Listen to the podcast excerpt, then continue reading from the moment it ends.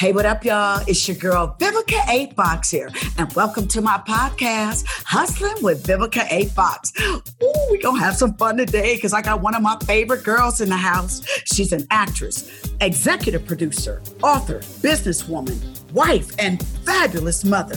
She's the outspoken, shoot-from-the-hip kind of woman from the popular VH1 show, Basketball Wives. She's been hustling in Hollywood for over 25 years and has become a viral sensation with her hilarious Bonnet Chronicles. Please welcome my girl, Tami Roman. Hey, Vivica. Hey, girl, hey. Hey, boo, hey. How you doing, girlfriend? I'm good. I got up early and I said, let me try to put on a decent wig and do my makeup because I said, Vivica ain't coming half-assed. Oh, and now I can't even see you. You're not going to see my ass because let me tell you that. I don't know if they told you that, but girl, we on Corona quarantine. I love that you got the wigs back there because I just looked up at my camera like, wait a minute, my screen. It was like, why is she here? So if you want to turn that off, you don't have to because I'm in my robe.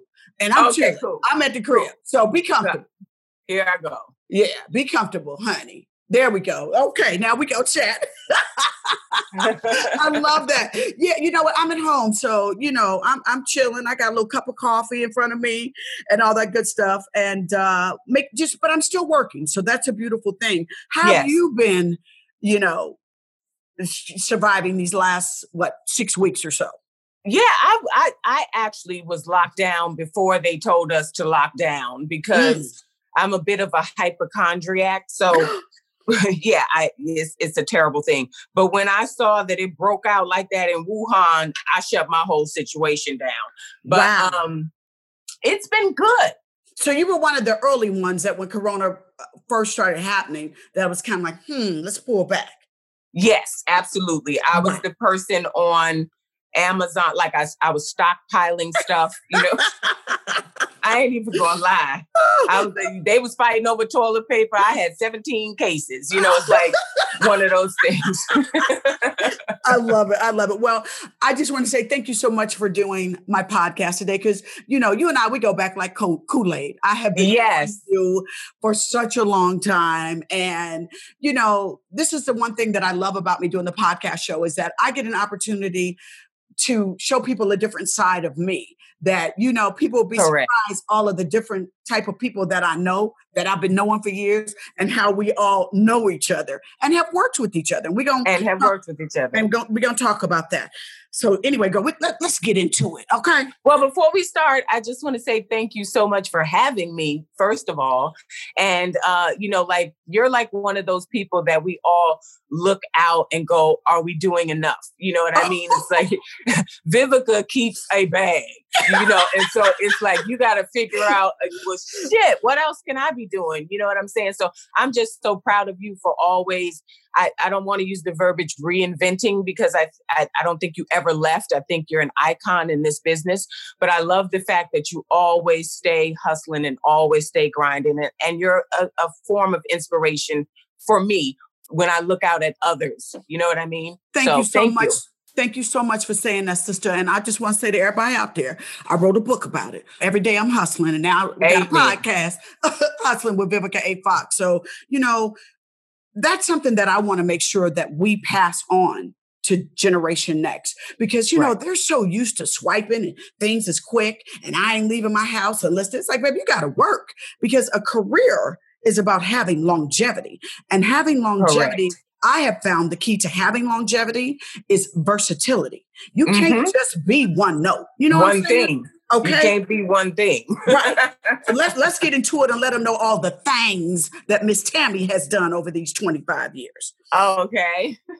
So, girlfriend, you left Basketball Wives again because you was on there and then they pulled you and then you left and then they pulled you back in. What happened this time?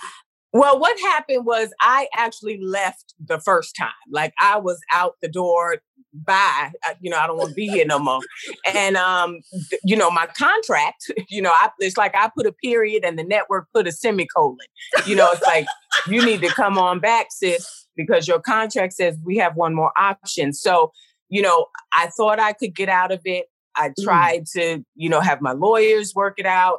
And the network just, you know, those contracts are ironclad. They had the leverage. And so I returned for one more season. But I am definitely off of the show, you know, wishing all the, well, not all the ladies, but the majority of the ladies, the best of luck and much success. Wait a minute, y'all. I love that little disclaimer she left on there. I wish, well, some of them. And it's not that I have any bad will or negativity, but I don't have anything positive to say about certain people either. So it's like, I wouldn't include them in my prayers, or my wishes, you know, so. Some of y'all not making the prayer circle. That's not a good thing. Okay. And that's just it. And you shouldn't want everybody praying for you anyway, you know, so. Mm-hmm. But you know, people got to watch what they say and what they do. Because, you know, I don't know about you, but sometimes things get real for me. They say reality. I said, but if you get too real, you're going to get all my tea. Okay. Oh, yeah. I love it. Yes, God. And it might come piping hot at your ass. Yep. That's me. I love it. I know, girl. You're so real. That's why I know that everyone loves you so much, because, you know, you being so real, which, Tami, can I tell you, child? The Bonnet Chronicles. Baby. I'm so addicted to them. Some days I say if I just get busy and I haven't been on social media, you know, working, and then I can click, I can watch your whole page if I've missed some, and it just puts me in the best mood. You are so funny. I love that. Thank you. I love the Bonnet Chronicles because it's quick, it's witty, and it's hilarious. Tell us about the Bonnet Chronicles. Well, the Bonnet Chronicles came totally by accident. I wasn't trying to do it, but I was on vacation and I was, you know, on the blogs. I had been off for a while and I got on and I happened to scroll and see an interview that some of the ladies did about me saying, you know, Tami goes from show to show. Why don't she just sit down somewhere, you know, take her ass back to Miami, you know, all of this other stuff. And so, you know, I was having my good old cigarette, how I do, on the balcony. And I just turned the camera on myself and did a response video to what they were saying. And it went viral. And so I thought, well, if y'all like that, I got a lot of stuff in my mind that I want to say, you know, or have an opinion on. And so it just kind of, you know, started snowballing after that and became a thing, you know, so I'm thankful to everybody that likes Bonnet. But I didn't know, I'm just me all the time. So I didn't know that people would think I was really funny. What? Tami, I had no idea. Listen, that reaction is a meme. You know, the reaction. Somebody said something and you just look and it's like, girl. Okay, so you don't think that people thought you were funny? I did not. So I was surprised. Comedy clubs started hitting me. Wanted me to do a tour. So I ended up doing a Bonnet Chronicles comedy tour. It was just real surreal. It was like, wait, what? You know, and so it's turned out to be a good thing. It's turned out to be another stream of income. It's turned out, you know, it's just I love more it. Than I could have imagined when I was just speaking my mind. So listen here, listeners, this original, having a moment to yourself, clap back, has now turned into 2.2 million followers. The woman gets over 100,000 views each post, and now is going to branch into something else we're going to talk about in just a minute. But I want to know, what's one of your favorite characters from the Bonnet Chronicles? I think the main character that I tend to play is Petty Betty, who is like the voice of Bonnet Chronicles. And then I talk about other characters, but I don't play them. Like I talk about my Uncle Tony. I talk about my cousin Tanya. You know, those are all, I don't think people really knew that, but those aren't people in my family. They're characters that I make up. Yeah, that I make up that kind of go with the story that I'm telling. Wow. Because can I tell you, when I first saw it, like, first of all, I was like, wow, okay. I don't know if I would put myself, that's why you ain't seeing me today. That wrong right out there, girl, because some days Your lashes be they be crooked. Yes. And can I tell you, when I first saw it, I said, "Oh my God, this reminds me." Do you remember the character Aunt Esther from Fred Sanford and Son? Yes, yes, girl. Yes. Aunt Esther would tell you about yourself, you old ugly heathen. Yes. Well, there's so many people that I can look to as a frame of reference. We can go all the way back to Mom's Mabley, and then. If you bring it up to this millennium, you got Benita Buttrell, who used to be on In Living Color. You know what I mean? So Kim Wayans. Who was amazing. So it's so many references. Yes. But I just think that, the way I tell stories is the way that I do it. I don't think anybody could say the similarities are copying because... What are your inspirations like? Because each time it's like, do you sit down? Do you write it? Do you write yourself a script? Is it off the cuff? Oh, okay. All of it is off the cuff. It's like if I think of something, like for instance, my husband might say, like, I wish these people stop walking up and down. They're not doing social distancing, right? Mm-hmm. So then it's like that would become the theme of it, and then I would rant about social distancing, whatever my take on it is. You know what I mean? All right. Well, to our listeners, we have a clip, y'all, that's just listen. Can I ask y'all, roll the clip. Roll the clip from the Bonnet Chronicles. Happy Valentine's Day, the day of lovers. But some of y'all done got this shit mixed up. You know what I'm saying? Y'all done made it the day of fuckers. You trying to stretch Valentine's Day into NBA All-Star Weekend, and that shit is not going to work out well for you. Because let me tell you something.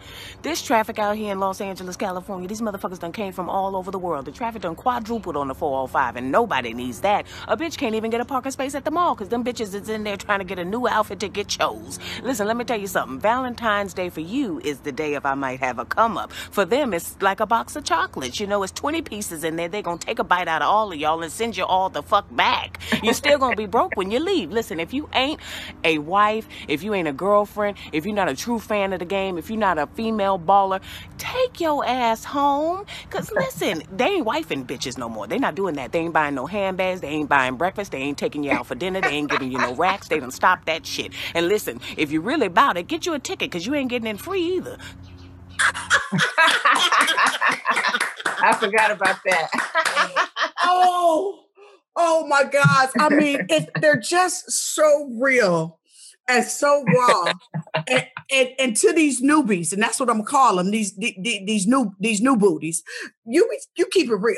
Like, look here. Okay, I know y'all thinking they do this, that, and the third, but boo-boo.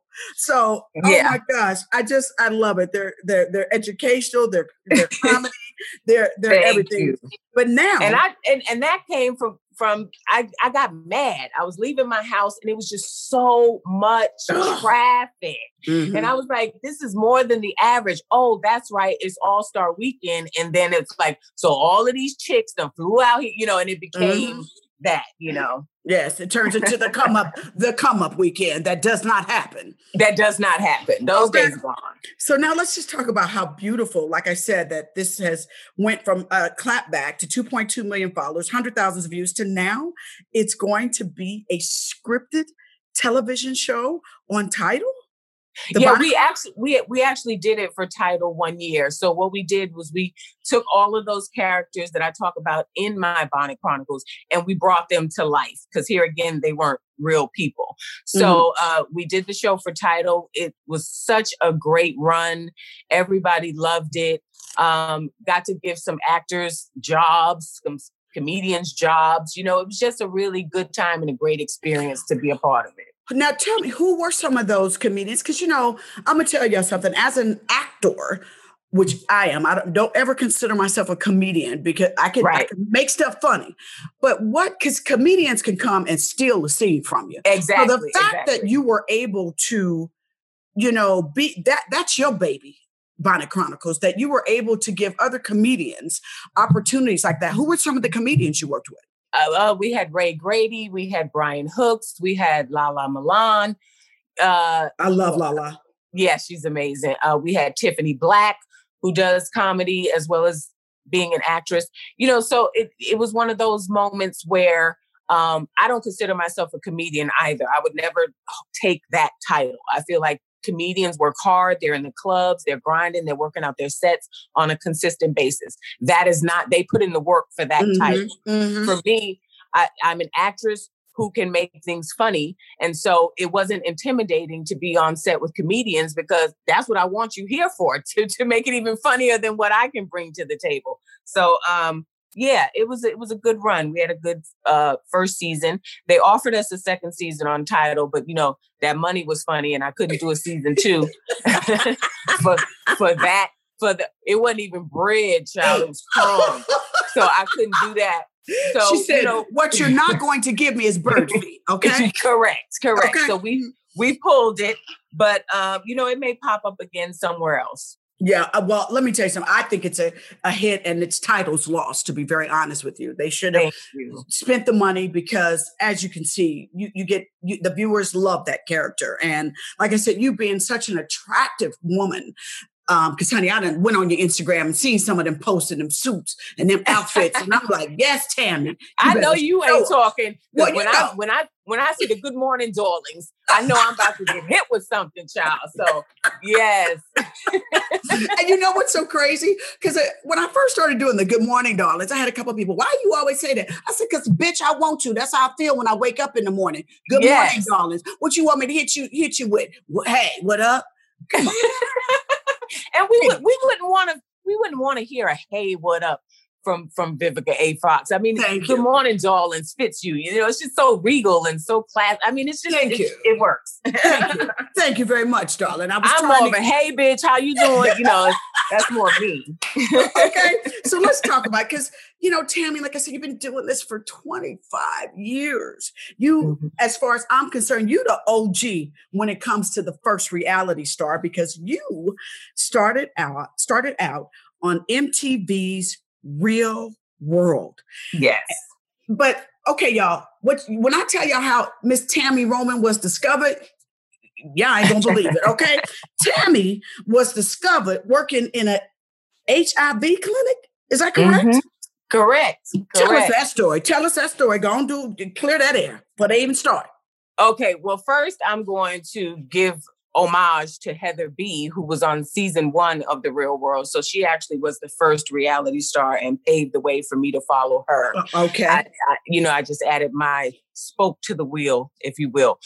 But I was working at an HIV healthcare center, and one of my coworkers came into my office and was like, oh man, I didn't get on this show called The Real World. I didn't know what The Real World was. And I was like, well, okay, girl, you know, it'd be another opportunity just trying to, you know, massage her ego a little bit, you know, and saying things would be okay.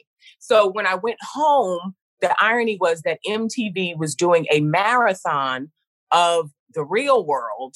And so my mom and I, we sat there and watched it. And I was like, this is the show she wanted to be on. So they want real people. Okay. So I went online and saw, you know, that they were casting and where the casting offices were located. So that was a Friday. That Sunday, my mother and I went to Burbank Mall, which is where we were living at the time, and did a video of me walking through the mall, just talking about myself. Monday, I took it to the location that was on the website, which is probably why people don't put that up no more. But I walked up in there and said, I'm trying to reach a lady named Felicia. And they were like, oh, she's in her office. I said, well, I need to talk to her about this tape. So she came out of her office and I told her, hey, I saw you guys were casting that show, The Real World. I want to give you my tape. And she was like, oh, no, it's already casted. And I said, well, let me just tell you, I'm not leaving until you look at my tape, though, because I put time into this and I would like somebody to look at it. And she saw I wasn't leaving. So she popped it in for a few minutes, looked at it and said, now, I promise you, I'll look at the rest, but you can't stay. And if, you know, we're interested, we'll give you a call. And I said, okay. And then that Friday, Mary Ellis Bunim and John Murray called me and said, the young lady they had cast, they were going to replace her with me. And would I be interested in coming on The Real World and driving in a Winnebago cross country with 2 other people? And I said, wow. Hell yes. So wait a minute, you said Bynum Murray contacted you directly? Yes, they did. I know that seems funny. That's it. Let me let y'all know now. They're huge now. But wow, for them, I mean, they are the basically MTV gods, I mean, of reality, correct. Right? Yeah. Yes, correct. Yeah. They've got MTV and E! Entertainment on lock over there. But yeah, you know, this was 93, you know, when they contacted me. So times have definitely changed. Yeah. But they did call and they said, you know, we want you on the show. And I said, okay, great, I'll do it. Now, how long did you do The Real World? How long did that last? Yeah, we lived in the house for about 5 months. Okay.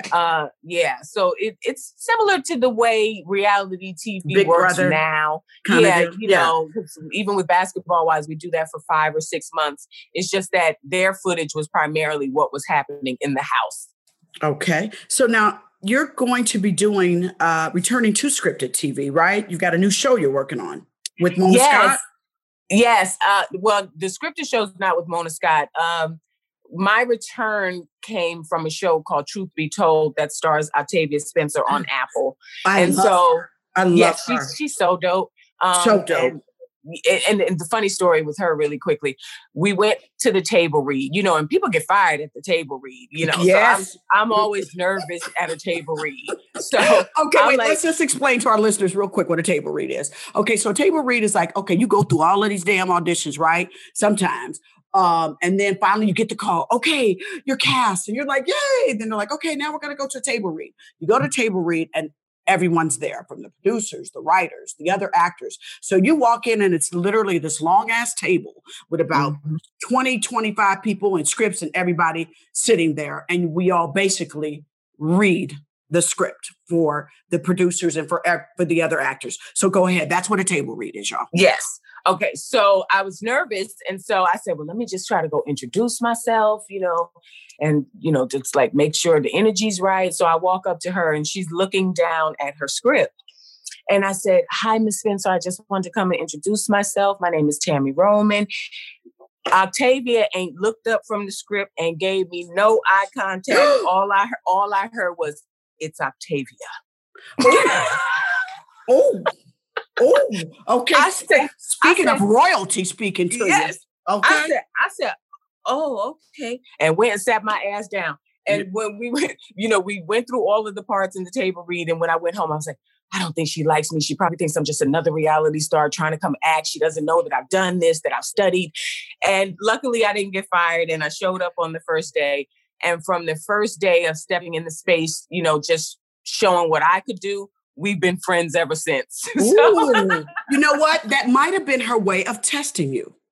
True. Do you know what I'm saying? Because listen, I've been on you know, sets and stuff for years. And it's amazing how sometimes just the different ways established actors and actresses greet you. You know what I mean? That sometimes it's like, ooh, are you going to have thin skin? Like I remember back in the day, the late Natalie Cole, she came and did Out All Night. And I was thrilled, honey. I had This Will Be, every album. Growing up, this, that, and the third girl, that was my bitch. You know what I mean? I was like, oh my God, I love Natalie. Girl, she walked in the door and I was like, hello. And it was like, I think I said, hello, Natalie. And it was like, it's Mrs. Cole or Miss Cole. You got the reverse. Oh, I was like, oh, girl, I turned around, walked away and was like, oh God, she hates me. So I know what that's like. But you talked about that you studied. Like, I didn't know that you had studied and how much you love acting. You studied acting for years. Who did you work with? I worked with Chip Fields. Oh, and a lot of people don't know that Chip Fields is Kim Fields' mother. Yes. And when I talk about an amazing acting coach who doesn't try, like a lot of these people are like, they either teach method or they teach technique or whatever the case may be. And all of that works fine, but it doesn't work if you can't find your voice in how to deliver those different methods or techniques. Say that. So Chip basically helped me find the voice that worked for me. And when I came off The Real World, people didn't know we were actors. So I started getting auditions, you know, not really knowing what I was doing, but I was booking jobs. And I didn't want to be half-assed with the process. So I started studying with Chip. And that was the best thing I could have done for myself. You know, over the years, I've worked with Tasha Smith and Leslie Kahn and Janet Alhunty just to, like, you know, keep up on your chops.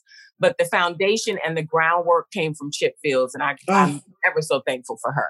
I love, when I'm telling you, Chip, I'm sure there's dozens of actors that could, you know, that she's helped their careers over the years do award-winning roles and stuff, because, you know, this is what I love, like, about Chip. Like you said, Tasha Smith, who works with me on Empire, played my sister. Baby, they make you do the work. Yeah, they do. You know, and see, that's something that these kids don't understand, that they just think, oh, because I get views and everything, I'm going to become an actor now. And right. Like, no, baby, acting is more than just showing up and being cute. Correct. And, you know, here again, you might get lucky and you might book some jobs. I mean, that's what happened with me, but that's not going to give you longevity. Yes. If, you know, if you don't really know what you're doing, if you can't take direction and adjustment in the moment, you know, like little things like that. Some people, you know, have anxiety or spaz out or can't do it. And I think, you know, studying just builds your arsenal. Agreed. It, as I always say this, you know, people are like, Vivica, how do you get to go? I mean, you always work and you always get in your coin. And I said, you know why, darlings? Because I do the work. And that's the biggest message that I want us to pass on to Generation Next, that you can get all of these wonderful titles, but you have to do the work. Yes. So now you were working on Family Business, right? Tell me about what was Family Business? Was that the new show? Family Business is a show with based on books by Carl Weber. And so if anybody knows Carl Weber, they know his books are like off the chain. And so he brought all those characters to TV on BET. And I play London Duncan, who's a part of the Duncan family, who are basically a drug family that, you know, have their lies, their secrets, their love, their challenges. And it's been a good ride. We're in season 2 on BET. And oh my gosh, Family Business, is that the one with you said Carl Weathers and Miguel was on there too? Yes, Miguel plays my husband. This is the drama. This is the drama, correct? Yes. Yes. Oh my gosh. Wait a minute. Because, you know, Miguel and I did Juana Man together. And yes. Miguel is always hitting me about Vivica, post this, post that. And I remember him posting, oh my God, I didn't realize that you were on Family Business. Yes. Oh, family. Oh my gosh. Wow. Is it going to come back? What's going on? Yeah, we were in the middle of season 2 when they told us, you know, we had to shut down or whatever. So we've got maybe like 5 more episodes to complete the season. So we're waiting on the return for that. But yeah, it's so good. You know, Ernie Hudson and Valerie Pettiford and of course Miguel Nunez and Darren Henson. I mean, it's really KJ Smith and Javicia Leslie. So many great and talented actors on that show. And, you know, we love coming to work, which is part of me seeing the difference, doing these other jobs and seeing the difference in the sets and how people treat you and how people really come together and just enjoy the work versus when I would go to work on Basketball Wives. You know, it was really clear and apparent that that's not where I wanted to be. Can I tell you, like, listen, not putting down reality stars or whatever, but I have been asked over the years to do reality shows. And the biggest one that I did was Celebrity Apprentice. And I just feel like that is 5 weeks of my life that I will never get back. And it just, I'm serious, girlfriend. It is just because, see, this is what you love about scripted. Scripted is, it's written. Right. You discover moments. You beat this crap out of each other. You slap each other. You push buttons. You cry. You're sexy. You have love scenes. But when they yell cut, it's over. It's over. And you realize it like, oh, that was good work. Oh, I love what you did. Oh, I love what you brought out of me. But they yell cut and you still are friends and can talk to each other. Correct. You know what I'm saying? I heard you were about to do a reality show with Carlos King. I said, Vivica's coming back to reality with... Well, no, that's sidebar. We're going to be producing that. So... Okay. Got it. You know me and my little business self, honey. Let's just keep that. I can produce things, but I just, that's the format of reality that I don't care, because I feel like it starts going far. Like when you see some of these reality stars on YouTube or on the blogs and stuff, and you're just kind of like, I just like to see us portrayed differently than what reality does. You understand what I'm saying? I definitely understand. And I think that was my biggest qualm. Was that even, you know, because I'm not going to say that the things that happened on the show that I didn't do them, I did them. But I feel like there wasn't enough balance to be a counterpart to what, if you see me arguing, show why I'm arguing, and then show me in other, you know, arenas and areas of my life where that's not what's happening. You know right. what I mean? Because a lot of people, it's like, I don't walk around with boxing gloves on. I don't just be smacking people just because, you know what I mean? Like, exactly. Like that's, you know, that's not me, you know? So I just felt like there wasn't enough balance. And so, you know, but it's everybody's guilty pleasure. People love reality TV. It's not going anywhere. So, well, it's become the new soap operas. Like, whoever would have thought that soap operas would become non-existent? I mean, that's what reality shows basically took over with soap operas. And that's what I try to tell people all the time. I said, listen, they're making a TV show. What they do is they take everybody that's on the show, figure out what their personality, and right. make them a character. And that's yes. what you're always going to see. Similar to the way Erica Kane was always the bitch on All My Children. Right. It's like somebody's got to be the bitch. Somebody's got to be the bougie one. Somebody's yes. got to be the smart one. Somebody's got to, yes. you know, it's like you have to look at it like that. And I think that people don't really understand it. Well, I commend you for being able to graduate from being a reality star to a true thespian. That's what I'm going to call you now, honey, a thespian. Oh, I love it. Which to all of our listeners, darlings, that means an actress. Okay. Yes. Okay. So anyway, you say that you have been on almost every Black sitcom in the 90s. I feel like I have, you know, it's like, you know, the Parkers and Steve Harvey. And mm-hmm. I didn't make my way to Up All Night, and I didn't make my way to the one with LL Cool J. But One-on-One, you know, all the ones that were hot in my little era, yes. you know, it's like, I feel like I at least had a guest appearance on them. And then I think a lot of people don't understand that in our business, there's a season called pilot season. Yes. And so people think that, well, you haven't been working all these years because I ain't seen nothing. But it's like, we'll go through and do 2 or 3 pilots a year, okay. which we're making a lot of money to be a part of those situations, but the network won't pick them up. Exactly. And so that's why you don't see it. But that doesn't mean I haven't been working. So it's like, right. you know, just, when you try to... Go ahead. They don't know the business side of things. Right. Like you said, you shoot a pilot, you got to wait for the pilot to get picked up. And then if it gets picked up, then you got to go to another show, or then you got to go do a movie. Like it's a right. process. Because I get some stupid comments. I haven't seen you on the big screen. And I'm like, really? Right. Okay. I don't even go there. But listen, right. Which one was your favorite when you did the 90s sitcoms? It was probably something that people didn't see, but well, they didn't see it because it didn't get picked up. But to me, not probably didn't. They definitely didn't see it. But Earthquake had his own show. Comedian Earthquake had his own show. And it was me, Earthquake, and Holly Robinson. Oh, and, wow. That would have been a great show. It would have been so good. But, you know, they just weren't feeling it. It probably was ahead of its time. You know, that was before Kevin Hart, you know, broke out with his show on Fox, and, you know, all of the other comedians came after him, but he was one of the first that had his, and that was my first series regular job on a sitcom casted by Leah Daniels Butler. I love Leah. So we've been knowing each other a long time. Yeah, yeah. She does Empire.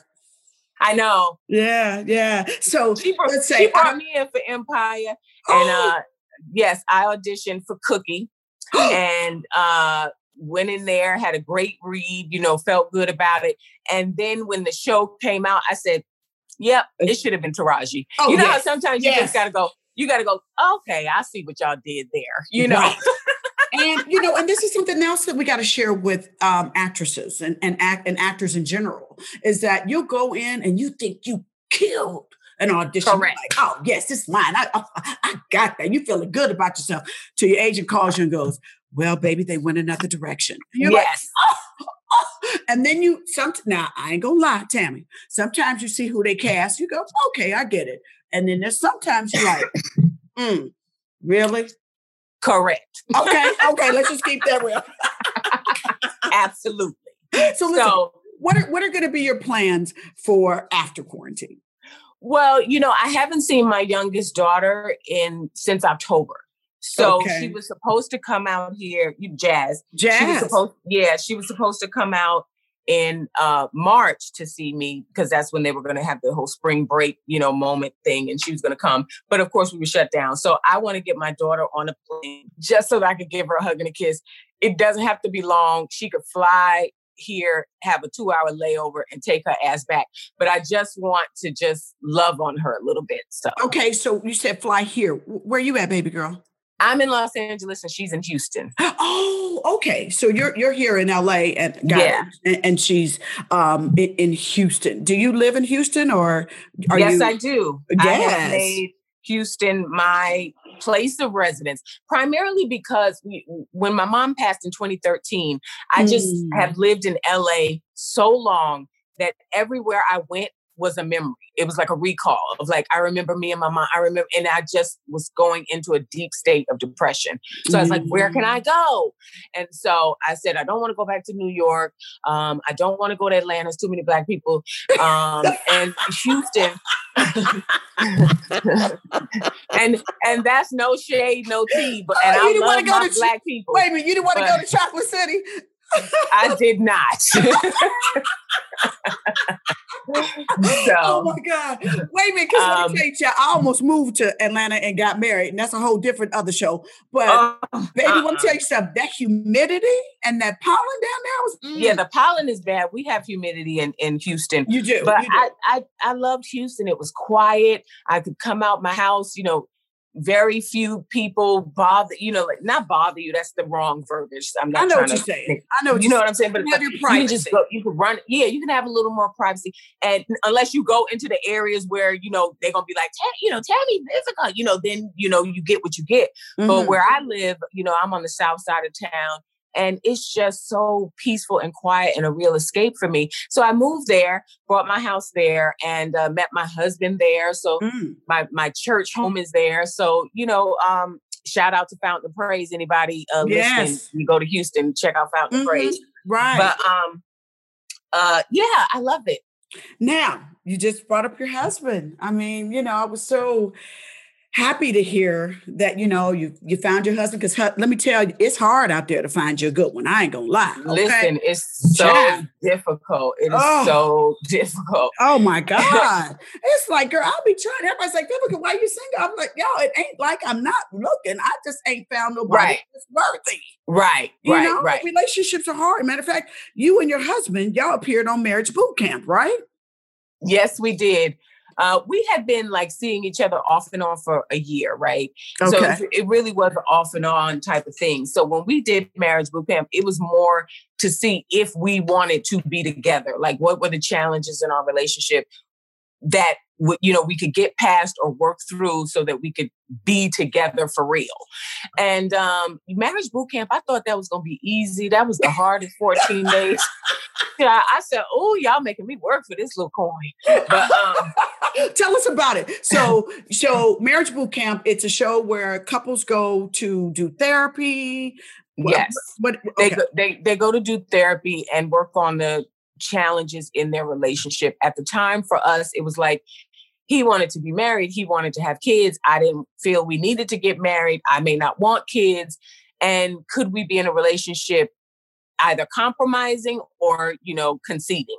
And so, you know, we got there with Jim and Elizabeth, and I was just like, okay, we're just going to be in this house, y'all. It's going to be fine. Let's just talk through. By the time we got through all the challenges and all the therapy work and dealing with your past issues and why you know, treat people this way, and, you know, Reggie dealing with issues about his football career and the passing of his mom, you know, it's just so much. We was crying more than we were grinning. How long did it last? How long was the taping for Marriage Boot Camp? It actually is 15 days. You stay in the house 15 days. You're sequestered for 15 days, which seems like, I could do that. I could bang that out. But when you're getting up every day and you're digging deep into like all your emotional issues, I feel Jim and Elizabeth, who used to host, they have new hosts now, but they were really serious about the work. And I would tell anybody, although it was hard, it did help us. And we use some of the, you know, practices that we learned on Marriage Boot Camp to this day. So quick question. Your husband, Reggie, is 17 years younger than you? Yes. Now, see, you know me, you got that in common, child, because I got all of these young babies. I mean, they be coming to me all the time. I haven't dated a guy my own age, I don't think, since back in the day when I got married 20 years ago. And it blows me away that, and I was happy to hear. I was like, ooh, She got her young one too, because the young guys, it's real, keep it real. The younger guys nowadays, they like the older women. They do like the older women. I don't really know where that stems from. You know, mm-hmm. I'm not gonna say it's mommy issues or whatever, but I think that, oh Lord. But I think that, you know, I say that. I said, baby, I'm old enough to be your mama. They say, but you're not. But you're not. Yeah. Right. And that's what Reggie says too. But I think it's more along the lines of the things that we're looking for in relationships, men are looking for those things too. Like it's very easy to, you know, get with somebody who's twerking on the gram and hit it on the weekend and forget about it on Tuesday. Mm-hmm. But when you want to settle down with somebody, you want someone that's has stability, someone that's intelligent, someone that's articulate, someone that's you could take to the boardroom and have fun in the bedroom, you know, and those are the things that we want as well. And these younger guys, when they reach a point even in their young age, mm-hmm. that they want to settle down, they understand what it takes to be with a woman of our age and what you're going to have to bring to the table and the qualities that are important to us, commitment, trust, honesty. They're willing to do the work to be that person for us. And so, you know, it just worked out with me and Reggie really, really well. He's an old soul, I like to say, but comes from a family of women. And so he values a woman. You know. Yeah. Now, I read that Reggie said that he felt that he wasn't a priority. Was he needy? Did he need more than what you were used to giving? Because when I dated I almost got married almost 10 years ago. Mm-hmm. That was the biggest thing that I felt was our problem, was that I'm a mover and a shaker.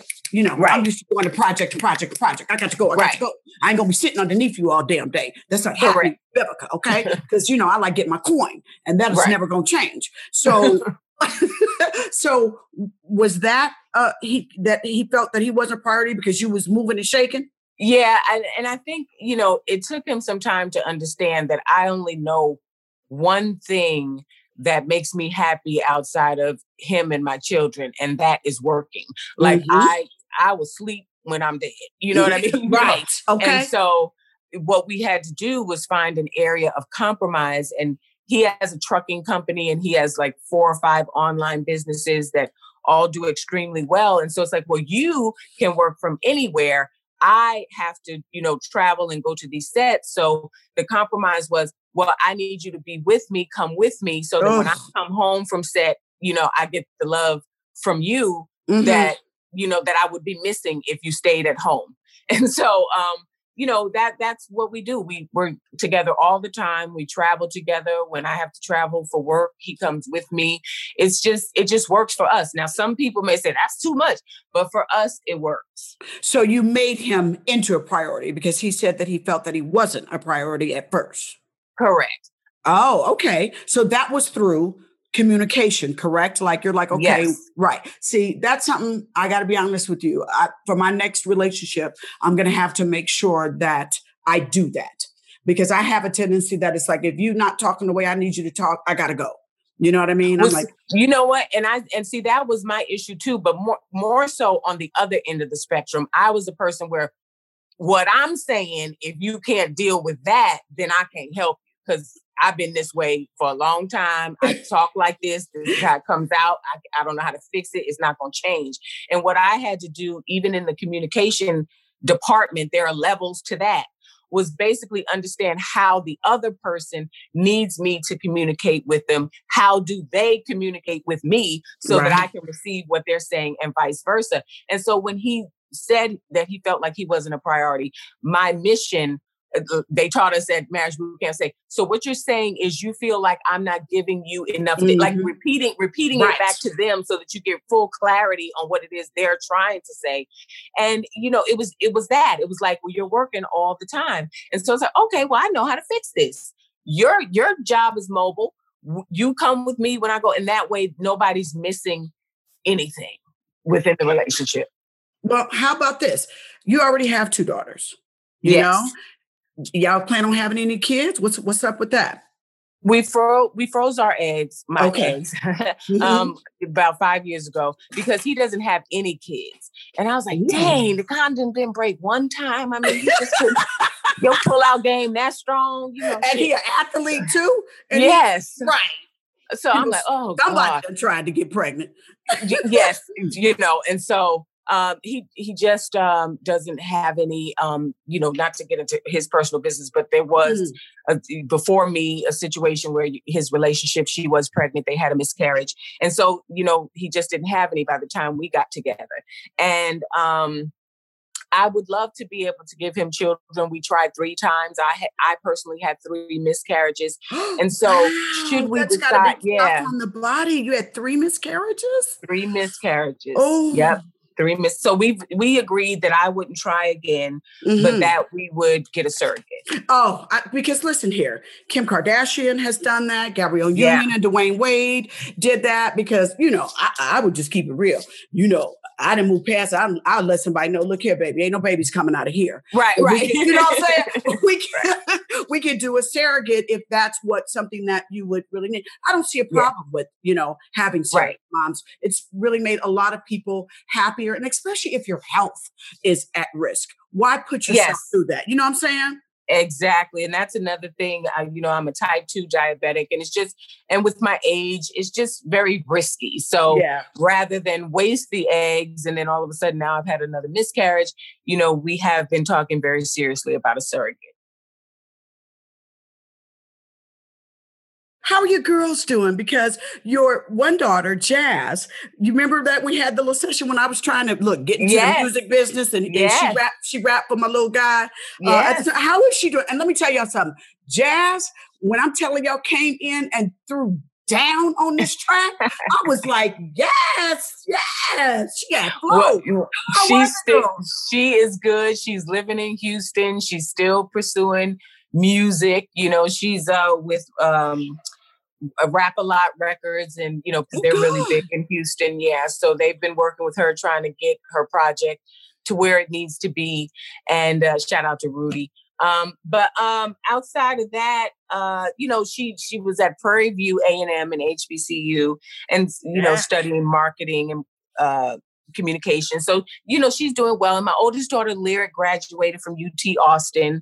And now she's working at a big agency here in Los Angeles. Yes. Go girls. Yeah. Okay. I love it. Raising some queens that know the work.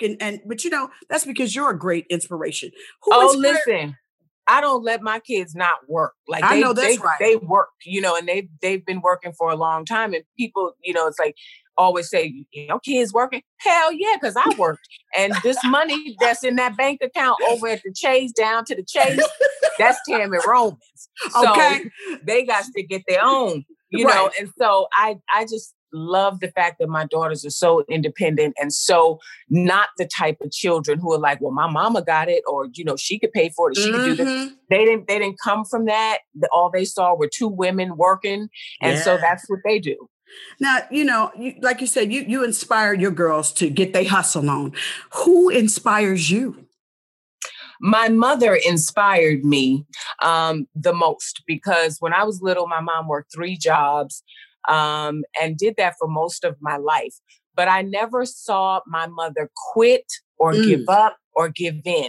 I saw her get sad. I saw her get angry. I saw her get frustrated, but I always saw her recover from those things and hit the ground running again.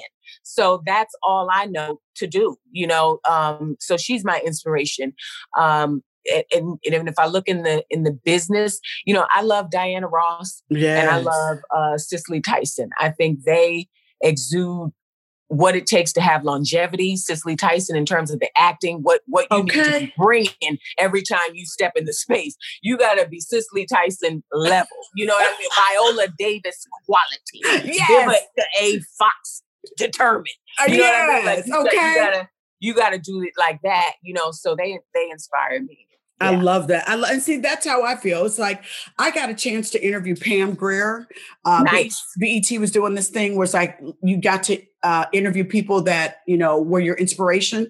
Baby, I could barely make it through that interview, child. I was like, she was just you see? Queen. I was like, wow. And I had always grew up watching Foxy Brown. Matter of fact, I named my production company after her. So, you know, love it. you know, I love that. Then I have a big portrait of Diana Ross in my home that every time I take a picture in front, people are like, oh, that Diana Ross picture in the background is banging, Vivica. And I'm like, yes, darlings. Good morning, darling. Yes. So listen, we're going to have a little bit of fun before we wrap this up because, you know, okay. I appreciate you so much. So do you like trivia? It's going to be about to do, Vivica. Okay, no. It's going to be good. No, it's throwback trivia. I mean, it's throwback TV trivia. So since you know, was almost on every black sitcom in the 90s, I'm going to see how much you was paying attention to who else was there. Okay. Yikes. Okay. You got it. Okay. You about to get my black card revoked. I am not. I know you know these, Tami, because baby, you smart, okay? And you pay attention. That's what I like about you, okay? So question number one. Who appeared as Will Smith's ex-girlfriend, Janet Ames, on The Fresh Prince of Bel-Air? The ex-girlfriend. Would that be A, Janet Jackson, B, Queen Latifah, C, Tyra Banks? Tyra. Yes, that's one. That correct answer is Tyra Banks. That's one. Woo-hoo! Question number two. On Living Single, the girls' names were Khadijah, Maxine, Sinclair, and with that Reggie. Oh, well, shit. You didn't let me put it out. Dang, it was A, Racine, B, Regine, or C, Raylene, and Tami answered. I didn't have to give it a multiple. That's right. The correct answer was B, Regine. Okay. Question number three. On A Different World, who played Whitley's? That was Jasmine Guy. Who played Whitley's mother? Would that be A, Diane Carroll, B, Patti LaBelle, C, Diana Ross? Diane Carroll, may she rest in peace. I know. Diane Carroll was my inspiration for my character on Empire. So yes, Queen, rest in peace. We love you. Yeah. You left us a beautiful legacy. A beautiful legacy. Yes. Question number four. Who guest starred on Martin as an overly aggressive woman who is hot for Martin on the episode Going Overboard? Would that be A, Angela Bassett, B, Kalita Smith, or C, Lynn Whitfield? Guest starred on Martin?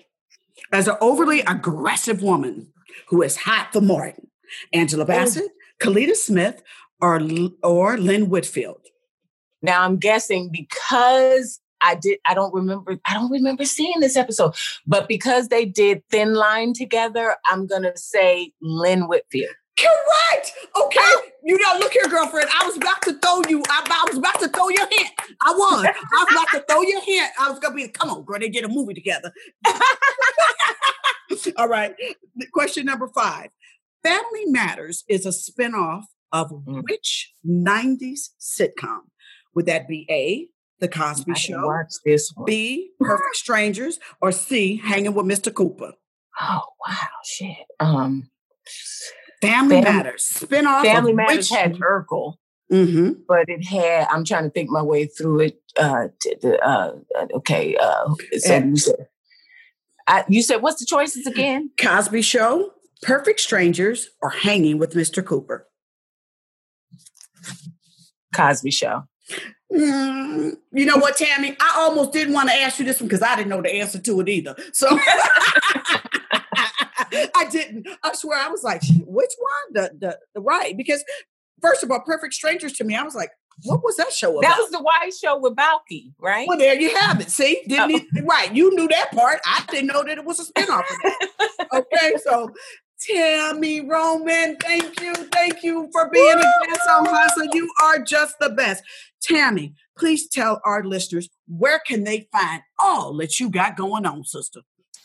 At Tami Roman on Instagram and Twitter, Tami Roman fan page on Facebook. And if you're interested in the Bonnet Chronicles, it's official Bonnet Chronicles. I love it. Well, like I said, sister, thank you so much for taking the time to grace us with your presence, which is going to lead us into today's hustle hack, because it's inspired by my guest today, Miss Tami Roman. And as y'all know, Tami always say, get into it. Okay. Yes. So, darlings, whatever is going on in your life, you cannot win if you are not in it. If you are not willing to face the challenge or step outside of your comfort zone, you are not going to be able to do it. And guess what? Darlings, mistakes aren't a bad thing. They are learning moments. You don't have to be perfect. Just go out there and go get it and get into it. All right. So, woo! Darlings, on Instagram, you can find me at Miss V Fox, on Twitter at Miss Vivica Fox, and our new handle for Hustling with Vivica Fox is at Vivica Hustling. Darlings, subscribe, download to Hustling with your girl, Vivica A. Fox. Until next time, bye for now, darlings. Mwah.